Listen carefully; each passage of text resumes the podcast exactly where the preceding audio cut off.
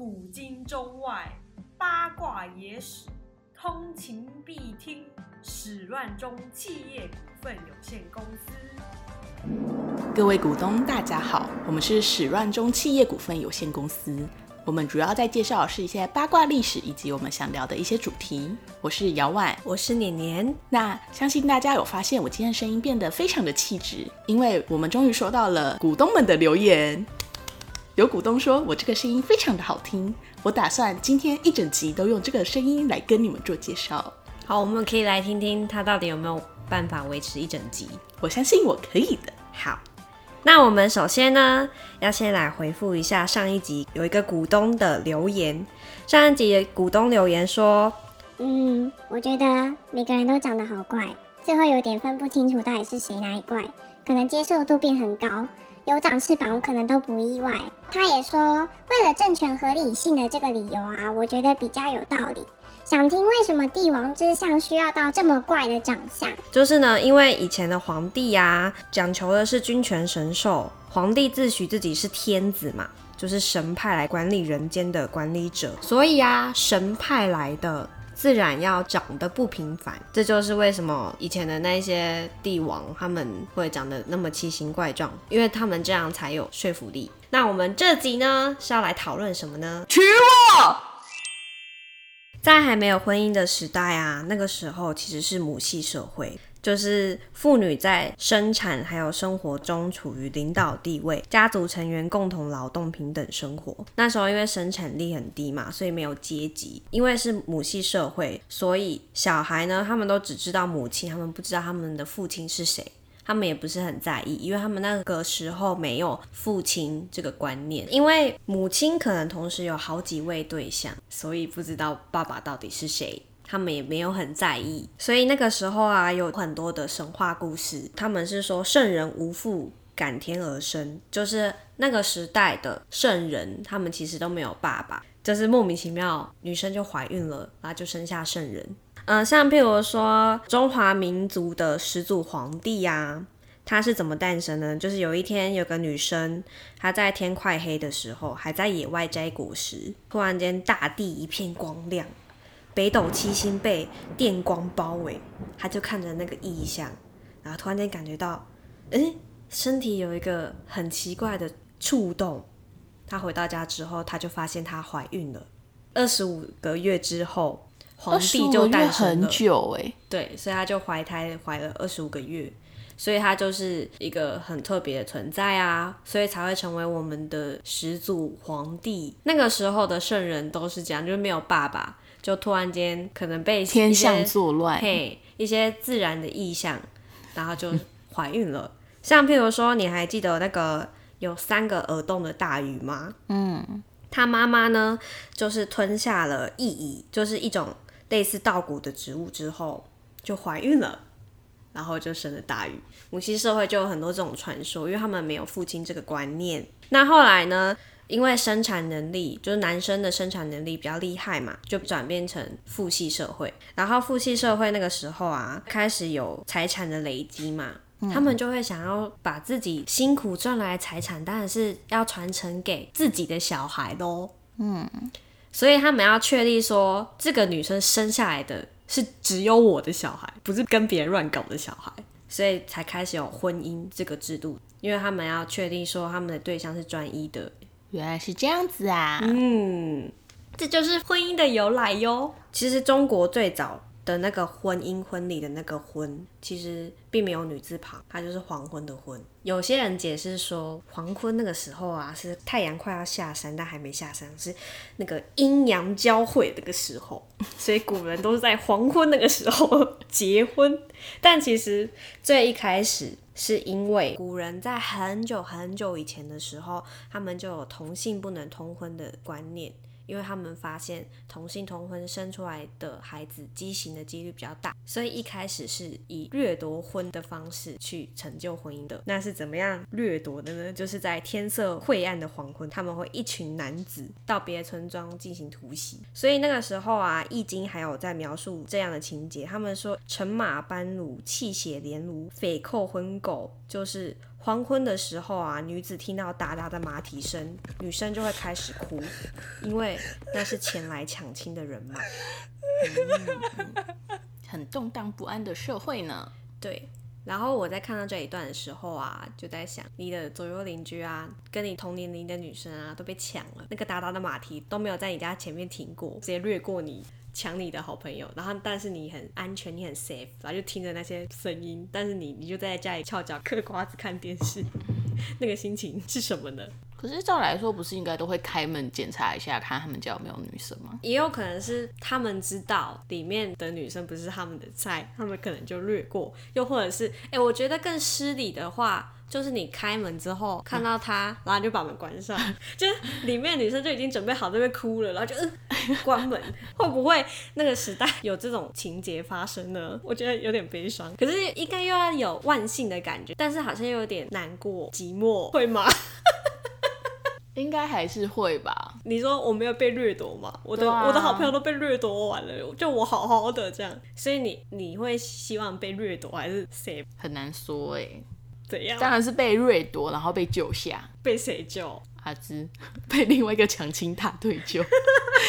啊！我的白马王子出现了，他救了我。但他其实也是要去抢亲的人，但是那个感觉是不一样的。你会有那个粉红色滤镜，你知道应该是最好的吧？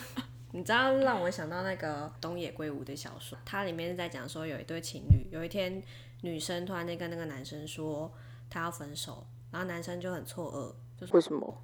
他说我不管，我就是要分手。男生就只好接受事实了嘛，他就回到家。分手之后一个礼拜都没有联络。过一个礼拜之后，那个女生就打电话给那个男生说：“你不觉得我突然间跟你分手很莫名吗？”“对啊，很莫名啊。”“那你可以接受这个事实吗？”“没办法啊。”“那你没有任何表示吗？”“有啊，我就想说等你冷静一点的时候再找个机会跟你聊一聊。”“但是你没有任何动作啊。”“我要有什么动作？”“你要有所表示，你要展现你还想跟我复合的诚意呀。”“那我该怎么做？”“如果你真的爱我。”你不是应该有所动作吗？你要像跟踪狂一样啊！啊，我要去当跟踪狂？对啊，如果你很爱我的话，你应该就要像跟踪狂一样。那我要怎么样去当跟踪狂？很笨哎，你要自己参透啊。首先，跟踪狂会去堵女生上下班嘛，就是上班的时候，就是男生就会在旁边呐。然后呢，他就开始去当跟踪狂，因为女生是在酒吧上班，然后男生就直接到那个店里面来跟他打招呼。嗨，我来了。跟踪狂不是这样的，跟踪狂不能这样明目张胆跟跟踪的对象打招呼，你要去对面那个店里面，然后偷偷摸摸的，这样才有跟踪的感觉。男生就知道他就觉得莫名其妙，他就跑到对面店。觉得很无聊，等他下班嘛，所以还去买漫画书在那边看。然后后来那个女生，女生看他买漫画了，立刻打电话说：“你怎么可以看漫画呢？你要一直看着我。” 然后男生说：“好。”然后后来他就跟着他下班之后，他就跟着他回到那个女生家里面嘛。他就看到那个女生就进到房子里面之后，他就想说：“那我应该不用跟踪了吧？”他都已经进到房子里面啦，然后所以他就转身离开。就他一转身，电话就响了，然后那女生就说：“你怎么就转身走了呢？”他说：“啊，不然我要怎么办？我又不知道你在房间里面干嘛，我我就走啦。”跟踪狂就是女生在家里还是要一直在外面蹲点，这才是跟踪狂啊！然后就一直教他，你知道吗？教他怎么做跟踪狂。你要立刻打电话过来，然后跟我汇报说我今天一整天做了什么事，这样才有跟踪狂感觉。后来男生就开始说七点十五分出门，然后呢，然后遇到谁，什么什么什么什么的。然后后来女生在那边听说你这样不及格，你连我月经来都没有发现。然后，然后我昨天晚上是吃吃剩的披萨，你都没有发现。然后，然后男生就说：“我要怎么发现你月经来，然后你吃披萨？这、这这些东西我要怎么发现？你要去翻我的垃圾啊！” 他说：“专业的跟踪狂就是要去翻垃圾，从垃圾可以知道很多生活的痕迹。”然后后来那个男生就说：“好，那我去。”乐色，然后他就早上凌晨四五点开始在那边蹲点，因为他女朋友住的是女子公寓，日本都是那个乐色是放在一起的嘛。然后一开始是一个很胖女生走出来，丢了乐色走后就走掉。然后第二个出来的女生就是他女朋友，那他女朋友就丢了乐色之后就走掉，他就看他女女生走远之后，他就默默的跑过去，然后 然后他想说很怕被别人发现，他就捡了他的乐色之后就开始在那边翻。后来就有第三个女生出来，然后丢乐色之后。就没想到那个女生走掉之后，他就看到有另外一个男生跑过去，然后去捡了他的垃圾，然后呢跑到他旁边去那边翻，而且他就整个就是非常专业，然后嗯、呃感觉非常的自在自然的在翻那个垃圾。那个男生就看到男主角在看他，他就跟他打招呼，就说嗨新来的吼，我都没看过你，然后就说啊你那个垃圾，哎呦它味道有点重哦，你他昨天感觉吃。很味道很重的东西哦，然后呢，因为呃男主角是第一次翻垃圾嘛，嗯他就徒手啊，然后那个男生还很好心给他口罩啊跟手套，他说我都有备用的，是先借你的。然后教他怎么分析，就是从垃圾去分析那个生活型，他的生活的状态。然后后来又第四个女生出来丢垃圾，那就开始渐渐地就有一些男生就默默出来了去捡垃圾，然那后大家他们都是女生们的男朋友吗？没有就是跟踪狂。哦，然后呢，他们就开始一群男生就开始聚集在那边掏自己喜欢的对象的垃圾，然后开始分享，就说哦，他最近刚回老家，所以垃圾比较少啊？然后开始聊自己喜欢的。然后他男主角就发现说，那些就是没有被人理的垃圾，觉得那些垃圾不知道为什么有种寂寞的感觉。我在想那个掠夺婚这个问题的时候，我就不知道为什么就想到了这个小说，就是 被跟踪应该是一件很可怕的事情，但是当大家都被跟踪的时候，被跟踪的人就会觉得寂寞。可能就是因为这样，所以他女朋友才会 叫他当跟踪狂。所以我在想，掠夺婚会不会有女生有这样的心态，就是啊，我的左邻右舍好朋友都被掠夺了，只有我没有，我也想被掠夺。那就那就拜托自己的哥哥啊，晚上假装是从隔壁村庄来的就好了。好辛苦哦，啊，那个跟跟踪狂不是一样的道理吗？哥哥好累。啊好啦，这是乱讲的。所以啊，你知道那个嫁娶啊，娶的甲骨文啊，其实是一只手举着大斧，然后对着一个屈膝的女子。所以娶它的意思就是，最一开始其实就是以武力相逼去娶那个女生。我拿刀子架在你脖子上，嫁给我这样，对，是绑架的概念。所以我忽然间发现说，哇，娶我的那个娶啊，原来是那么血腥的字啊。真是可怕。那后来呢？随着生产力的提升、财产的累积啊，人们就开始变比较文明一点，就是从抢亲掠夺婚开始，后来慢慢变成买卖婚。买卖婚有比较好吗？买卖婚就是 至少没有掠夺啊，就是说哦，我这边有财产、嗯啊我可以跟你买你家女儿吗？嗯，对啊。所以开始那个时候，嫔妃的妃啊，原意其实就是薄皮，就是一种货物，所以他们就会拿钱去女方家娶妻，后来就衍生成我们现在熟知的聘娶婚就是这样。所以到现在也还是有啊，男生要跟女生家求亲的时候，有一些家现在还是有下聘金的习俗吧？对啊，就是这样来的。一直到商朝末期的时候啊，才开始有一夫一妻多妾制。其实中国的婚姻史上其实都是严格的一夫一妻制，只是男生可以娶很多的妾。周代的那个时候啊，天子诸侯他们是贵族嘛，地位是非常的尊贵的，那所以他们的一行一动都是一种示范给平民一种作用，所以他们就有规定说，天子诸侯一生只能娶一个妻子，就是正妻去世的时候，他们不能再娶。可是不能断香火啊！如果妻子去世的话，怎么办呢？所以他们就会有一种应嫁制度，就是你娶妻的时候，陪嫁来的女生都是你的老婆，就是他们自己可以挑吗？陪嫁的女生呢，都是正妻的妹妹，或者是侄女，或者妹妹的侄女，嗯，之类的，会一起陪嫁过来。所以通常一个诸侯，他是一次就娶九个女生，所以他们就说：“哦，我一生就只娶一次，我不会再娶。”但你这个娶很多个，就像《芈月传》啊，芈月就秦始皇的阿胄，芈月她是中国历史上第一个被称为太后的人。嗯，但是她并不是正妻，秦王他娶的是芈月的姐姐，那她就是一起被陪嫁过去的应妾。那个时候的陪嫁制度就是，如果正妻去世的话，那陪嫁来的女子就会按顺序补上一个替补的概念。那如果说中国制度上有没有伴娘的话，那最早的原生应该就是这个陪嫁的应妾。从那个时候，天子可以立六宫，诸侯可以娶九个女生，大夫可以一妻二妾，只有平民实行一夫一妻。所以呢，就是像秦汉那个时候后宫啊，通常动辄也就数千个。唐玄宗那个时候啊，宫女数量还多达四万人。很多哎、所以一直以来，中国不是都是有钱的人跟有阶级的人，他们都是一夫一妻多妾嘛，可以娶很多个妾嘛，所以就变成阶级很高的人，他们老婆超级多，但平民阶层他们就没有女生，因为他们女生都被拿去给有钱人搞啦，所以他们没有什么女生可以娶？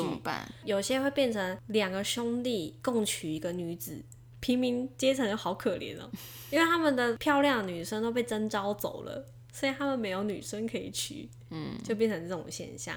就变成统治阶层的人，因为他们老婆很多，所以生的小孩也多嘛，嗯，所以长期以来一直都会有一种很奇怪的现象，就是统治阶层的人口比平民阶层的人口还要多，就很诡异。那再来说，应该会渐渐的，那个世界全部都是贵族啊。但是因为人太多了，那你其实财富没有办法分配到每个人的身上，所以就慢慢渐渐大家要变穷，变成平民。就变成没落贵族啦，慢慢变成平民，很可怜。像是在清朝的时候嘛，他们就有规定皇帝纳妾数量，就说你不能娶太多人。嗯，不然在清朝之前啊，就皇帝你想娶多少就娶多少。宋代以后呢，儒学非常的兴盛，嗯，虽然他们会觉得说不要娶妾。是明朝法律，他们还有说，如果你的正妻到一定年龄没有生小孩的话，你才可以娶妾，这是立为法律的。嗯，对。那像贵族阶层的话，他们是他们的正妻，如果二十五岁都没生小孩的话，你才可以娶妻。然后平民的话是要到四十岁时候，连阶级都有年龄限制。对啊，所以在宋朝以前啊，娶妾就是供丈夫玩乐吗？如果你要穿越的话，你比较可以接受。那我是男的还是女的女的，都不好啊，就是你宋朝以后，你就可以一夫一妻啦。但是又不能自己选。活在现在不是很好吗？问一下嘛，那你呢？我都不想。对啊，跟我答案不是一样？好啦好啦，所以嘛，所以那个什么，不是男生都可以一夫一妻多妾，还有很多个老婆，但是却要要求女生，你就只能有一个丈夫。所以中国历史上就有几位前卫女性、开放的女性就说这样不公平，所以他们贵族阶层女生，她们就会开始养小白脸。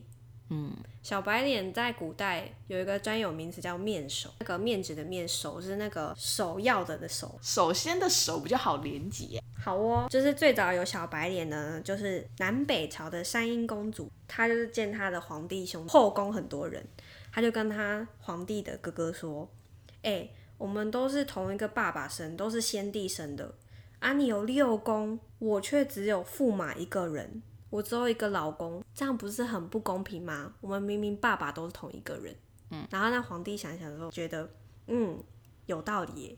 所以就送给他三十个小白脸。其实还有像武则天啊，武则天她其实也是玩很大。她那时候登基变成女皇帝，那个时候其实已经六十几岁喽。嗯，嗯，但是他登基之后，他就不演了，真的开启了他的后宫。就是他有很多后宫的男子，其实都是他女儿推荐。他女儿太平公主 让她老公当唐朝第一大绿帽，很爱玩，也养了很多面首。然后有时候觉得哦，这个男的不错，我就会推荐给他妈妈。好啦，这个呃有兴趣的话，我们可以开一集，就是古人没有你想象中的那么保守，其实他们也有很开放、玩很大的时候。南北朝那个时候就是也很乱，嗯，所以才会有三英公主。唐代那时候就是女权开放，女性是非常自由的，所以才会有武则天，这是比较特别。古时候中国人结婚，他们其实年龄都很小就结婚了，嗯，对吧？对，你觉得大概是几岁？十二岁吧。比较非常的时代确实是十二岁。那其实后期的时候还有法律明定说，十二岁以下不能结婚，一定要满十二岁才可以结。我就觉得天哪，以前的人、嗯所以我刚刚是一讲就讲中了吗？嗯，其实年纪会要再更大一点，但是十二岁结婚也是有的。哦，对啊，像有些皇帝他们十三岁就已经有儿子喽，那个时候精虫发育完全了吗？刚可能刚发育好就直接直接上了吧。哦，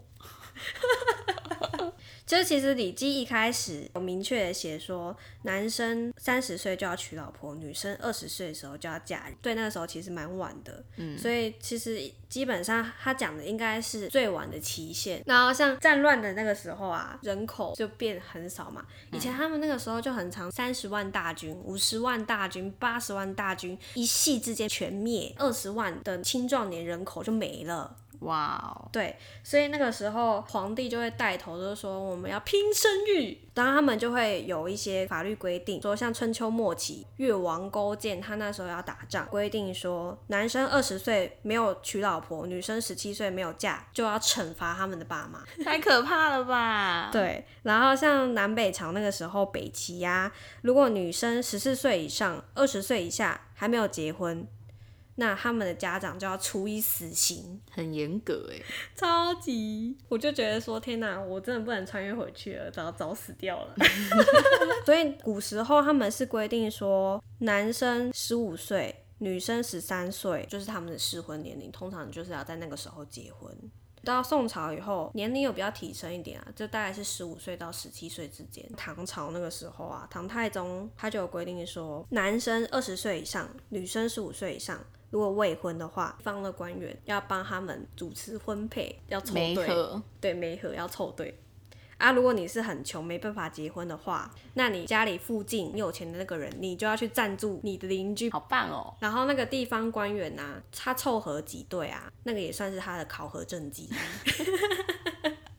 好像蛮好的 对哎。啊，好就是如果你要人家结婚，那你要给一些鸡吗？对啊，积极方法之类的啊。但我就会觉得，如果我是有钱人的话，我就会想说我，我我为为什么要啊？对我为什么要帮我邻居结婚呢、我为什么要出钱帮别的邻居结婚？然后我就觉得以前唐代官员要做杂事也是蛮多，还要帮人家配对当媒人，月老会不会都在那个时期来？好好像差不多。所以以前他们那种相亲啊、婚配那是官方的耶，为了要人口繁衍嘛。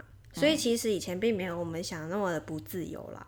像周朝那个时候啊，还有战乱那个时候，其实政府他们是鼓励男女之间就是在外面约会的。你说野炮吗？嘿，真的，我认真。那这样路过的人看到他们有一个，会大喊 “play one” 这样是他？们有一个，嗯，他们有一个规定的一个房间时间，有个时间，像比如说从仲春二月桃花水到三月三号上巳节的时候，那个时候是他们可以出去玩的时间。就是春天嘿，春天就动物发情的时候的感觉。对，就是春天那个时候，就是没有任何的礼教的约束，就他们那时候男女生做什么东西都不算违反常理，就是一个解放的感觉。就你平常可能被礼教约束很久，但是你当丹麦国家的感觉。但是你到那一段时间，你就可以解放自己，你们男女之间可以在外面各自私会。那通常那如果你结婚了，你也可以在那个时期搞外遇吗？当然不行啊，哦你都已经结婚了，那是给未婚子女的一个怎样？你是觉得可惜是不是？对啊，就是觉得可惜个屁啊、有什么好可惜的？你就结婚了，不然你就不要结婚哈。他们那时候各自约会，就是河边的男男女女，他们会在河边沐浴，或者是唱歌啊、野餐啊。听起来蛮快乐的。所以那个时候在外野合是合法的，是合理的，就是从二月到三月那个时候。所以也有人说上巳节其实才是中国真正的情人节。那为什么后来这个节日就这样不见了啊、对啊，后来就是炒作变成七夕才是中国情人节，但其实呃，现在日本也还在过上巳节啊，三月三号其实女女儿节，对，其实它的原文就是上巳节，后来才衍生成女儿节。意义完全不一样。其实蛮像的、啊，因为上巳节那个时候他们会在河边沐浴，就是一种洗净身体、净净身的感觉。那女儿节其实也有这个含义在啊，嗯嗯，只是没有说可以夜喝。对，所以以前其实是蛮开放的。嗯，我觉得就有点像日本的感觉吧。日本人就平常可能压抑，但然后他们晚上就解放，所以才变成 A 片帝国啊。嗯，那中国就是平常都受礼教约束，但是到了一段时间开放之后，连野合都可以。所以周朝那个时候就也有很多《诗经》是在写男女之间自由谈恋爱的过程。他们写的那个东西，感觉其实真的跟我们现在自由谈恋爱的感觉很像。但是讲到结婚的话，他们会觉得说结婚是一件很严肃的事情，是为了要存续家族，那就跟他们恋爱没有关系。所以在谈恋爱的时候，他们就是男欢女爱，就玩得很开心。但是到讲到结婚这件事情的话，他们就会非常的严肃。他们娶的老婆绝对不会是自己选的，而是家族帮他们选的。所以他们本来一开始在谈恋爱的时候很自由、很开心，但到结婚的时候变得很严肃。所以像周朝那个时候，其实他们穿的新郎新娘装都是黑色的，马车也是黑色的，娶亲的那个随从都是黑色的。而且气氛非常严肃肃杀，完全都不会有任何的音乐伴奏，全程非常严肃，而且他们是规定说不可以去道贺，不可以那边恭喜，因为他们觉得说结婚是一件非常严肃的事情，不只是人生大事，也是家族大事，甚至可以扩及到国家大事，所以一路非常的肃杀，我就觉得超帅的，就是想象出来是就一片黑，然后这样走过去。有点帅，就是如果你去查那个周代的那个时候的新郎新娘装，真的很帅，我觉得很好看。一直到很后来的时候，到唐朝的时候，他们才渐渐的变成男生是穿红色的，女生穿绿色或蓝色的衣服，一个对比色。好丑、哦。就变得很鲜艳，因为他们那时候民风开放，那时候喜欢那种鲜艳亮丽的感觉，嗯，所以男生女生他们的穿着会变成对比色，开始会有比较热闹的感觉，会玩一些活动在婚礼上面。到明朝那个时候才开始像我们在古装剧看到一样，就是穿那种红色的那一种衣服。所以不要再跟我说什么穿黑色新娘装有晦气，因为明明最古老的时候全部都全黑的好吗？嗯，我们以前是讲父母之命，媒妁之言嘛，就是你的结婚对象是别人帮你决定好的，所以你就不需要去烦恼结婚这件事情。缺点就是你没办法选择你自己想嫁给谁，而、在现代的话，就是你的结婚对象是让你自己去寻找，所以你有可能好的话就是你是自由恋爱结婚，跟你爱的人结婚；啊，不好的话就是你一直都找不到那个人，你就是单身到不知道几岁。我们前面讲了很多关于中国古代婚姻的情形嘛，那我们这集的主题是娶我，你要讲嗨一点、啊，娶我。对，所以像古人就没有这个烦恼，就不会有那种剩女的现象发生。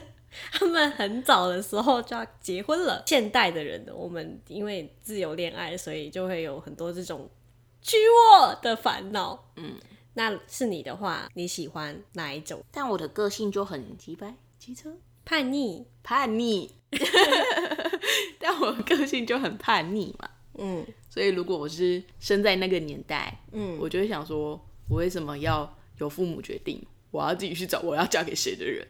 嗯但现在这个年代可能找不到的话，我就想说，那为什么不是父母帮我决定好就好？我要自己在那边烦恼。你好难搞啊！你不是吗？那你是哪一个？